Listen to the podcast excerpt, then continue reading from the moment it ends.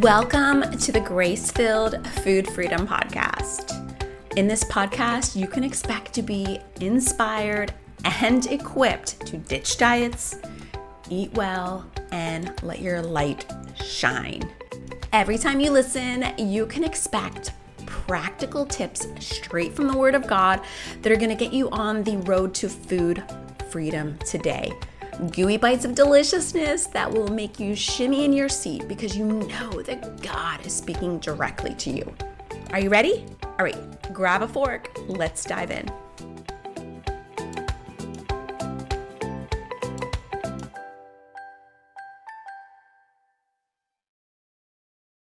We've all been there. You started out your day with the best of intentions. Today was going to be the day you were going to fill in the blanks. Follow your food plan, eat when you're hungry, stop when you're full, have more vegetables, and it could even spread beyond food, right? I wasn't going to stress today. I was going to be kind to my children. And yet, all of those promises can feel so empty when we're in the heat of the moment, especially when it comes to food. Oh man, I can remember the days standing in front of the refrigerator where it felt like a light switch flipped. and all of a sudden, any bit of self control I thought I had just went out the door. And it was so frustrating because really earlier that day, I was so set on not overeating. But the emotions of the day caught up and I just let loose. And we have a great question from Megan today because Megan was wondering like how do I stop overeating in the heat of the moment? And I know you're wondering that too if you've ever been there. How do I stop it when it feels like I've crossed a barrier that's impossible to go back from? And as someone who's been there countless times myself, I'm happy to share a couple of tips with you today.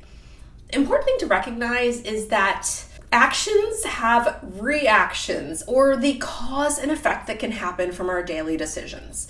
And I don't mean this as any way of heaping condemnation on you. There is no condemnation, but information is very empowering. So when we get to a point where usually at the end of the day, we've lost that focus, we're feeling drained, and it seems like having that relief in the moment is worth like all of the consequences, right? We're just, we don't care anymore. Well, to get to that point, there had to be a series of steps that happened as the day ensued that led us to the point where we didn't care at that point.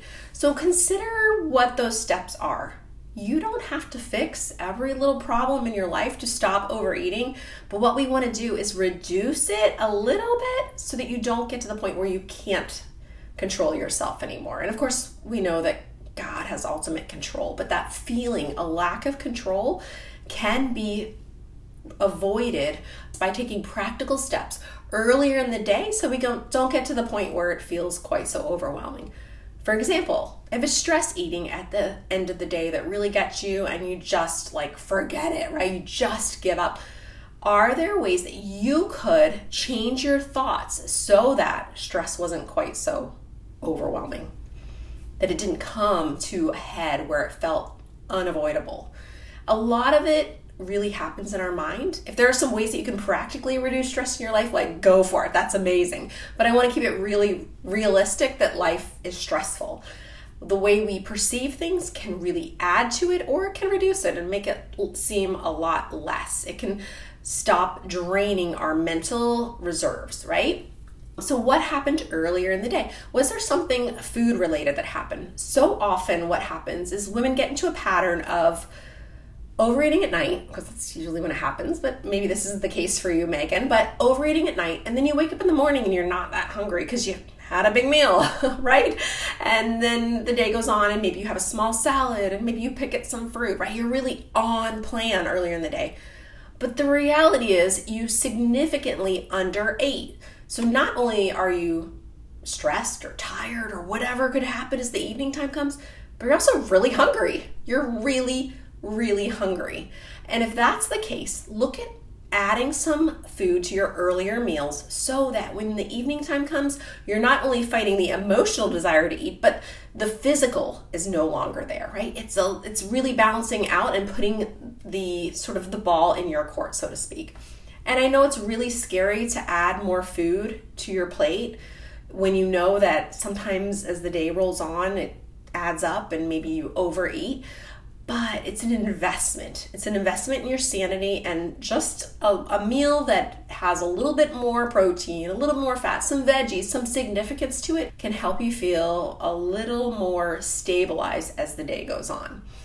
So we're looking at sort of preempting the desire to overeat, and that looks from an emotional standpoint, managing those emotions that can compile often through our thoughts. From a physical standpoint, we talked about making sure that your meals are like satisfying, right? Like you're not physically super hungry by the time the evening time rolls around. And then from a spiritual standpoint, purposefully having a time of prayer about this struggle is so so important. And I know it feels like really unrealistic expectations like I'm going to pray about every day, but it doesn't have to be a really long time. It is just something like every day when I'm in the shower, I'm going to pray and ask the Lord to help me for 30 seconds. I'm going to pray and ask the Lord to help me for that evening time that'll go a little bit better. And of course, if it doesn't go great right away, that's no indication that your prayer is not working. Sometimes seeds have to be watered and grown in order to produce that fruit. But praying about it consistently is going to be doing and making a difference in the area that you can control. So, preempting the evening time and the emotions, physical, spiritual, is really your best first step. And understanding that, listen, it's not a habit that you can decide today you're going to stop and it's just over.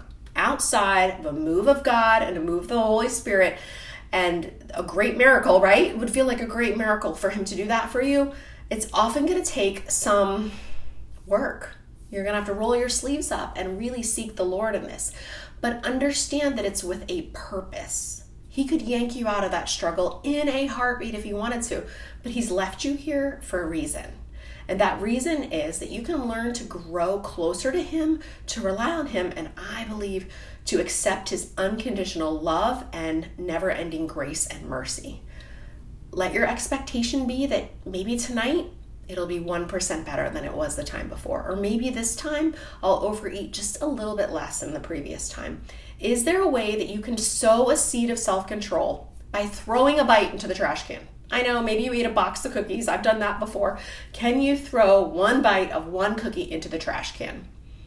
God is great and we want to do a great miraculous thing for him. We want to show up and really show him how much we love him.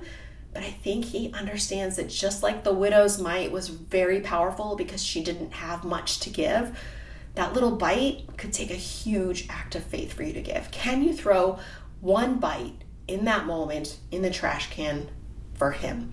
Or close up the container one bite earlier, put it back in the freezer, and give it to Him. And thank Him for that little bit of self control. And you plant that seed of self control and you ask Him to show up and to give you more the next time. Then I want to encourage you to invite Jesus into that moment. And I know it sounds really hard and really scary because we're not really at our best at those times. But there's a story that my husband shares in a guest interview for our Women in the Platinum program. And he shares how when he used to struggle with marijuana and other drugs, he would actually pray in those moments when he was smoking marijuana and ask God to deliver him. He would thank him that he's powerful and he's able. But yet, at that very moment, he felt completely incapable of stopping. But he didn't want to be alone in the struggle. He wanted hope that it could, in fact, end. And when you're standing there at the refrigerator and you're eating when you wish you weren't, can you invite Jesus to sit next on that couch with you? And talk to him like, Oh, Jesus, I really wish I wasn't doing this, but thank you that you love me despite my failures. Give me the strength to put this away. I thank you and praise you, Jesus, that you don't judge me based on this behavior, but yet God sees the blood that you shed for me. Help me to walk in a way worthy of that calling. Right now, I lack faith, but help my lack of faith.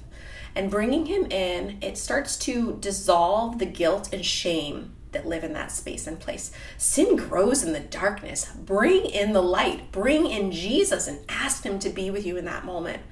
I know it's really hard because we feel like we need to clean ourselves up before we go to God. And yet, the story of the prodigal son tells of a son who was covered in pig muck and dirt and he had no money. And yet, his father ran lovingly to him to embrace him. He didn't send him to the showers first and make him clean up. He got dirty himself because he valued him and he wanted to be close to him. So I would encourage you to bring Jesus into that moment. Talk to him when you're struggling.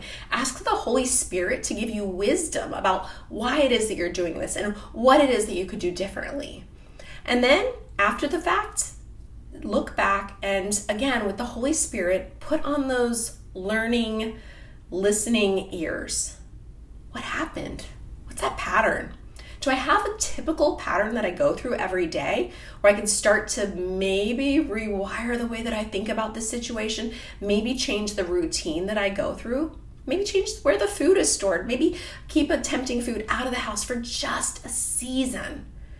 Is there something, Holy Spirit, that could shift and change? And then you pray about it and you ask the Lord to give you help. But ultimately, I want you to know, Megan, that you're not alone in this. Listen, there are thousands of women right here who are struggling with this very same thing.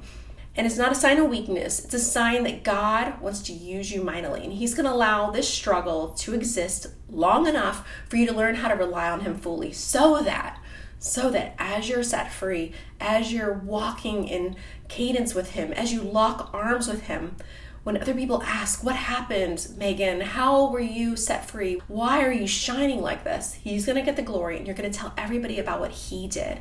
And what He did for you, He can do for them. And what He did for me, He can do for you too. Because when you bring the Lord into every area of your life, well, it changes everything. Oh, and P.S. If you're looking for an additional resource to help you get rid of those negative thoughts that lead to overeating, I've got the best resource for you. It's the 15 tips from the Bible to overcome overeating Bible study. It's five days, it's simple, it's word based, and it will transform the way you see overeating. And the link is in the description below. Oh, just one more thing. I almost forgot to ask you. If you have just a couple of minutes, could you hop on over and rate and review the podcast? It turns out that they really, really value your opinion. So if you could let the world know how the Grace Filled Food Freedom podcast has helped you, it will help you spread the message to other women who need hope in Jesus and food freedom through Christ.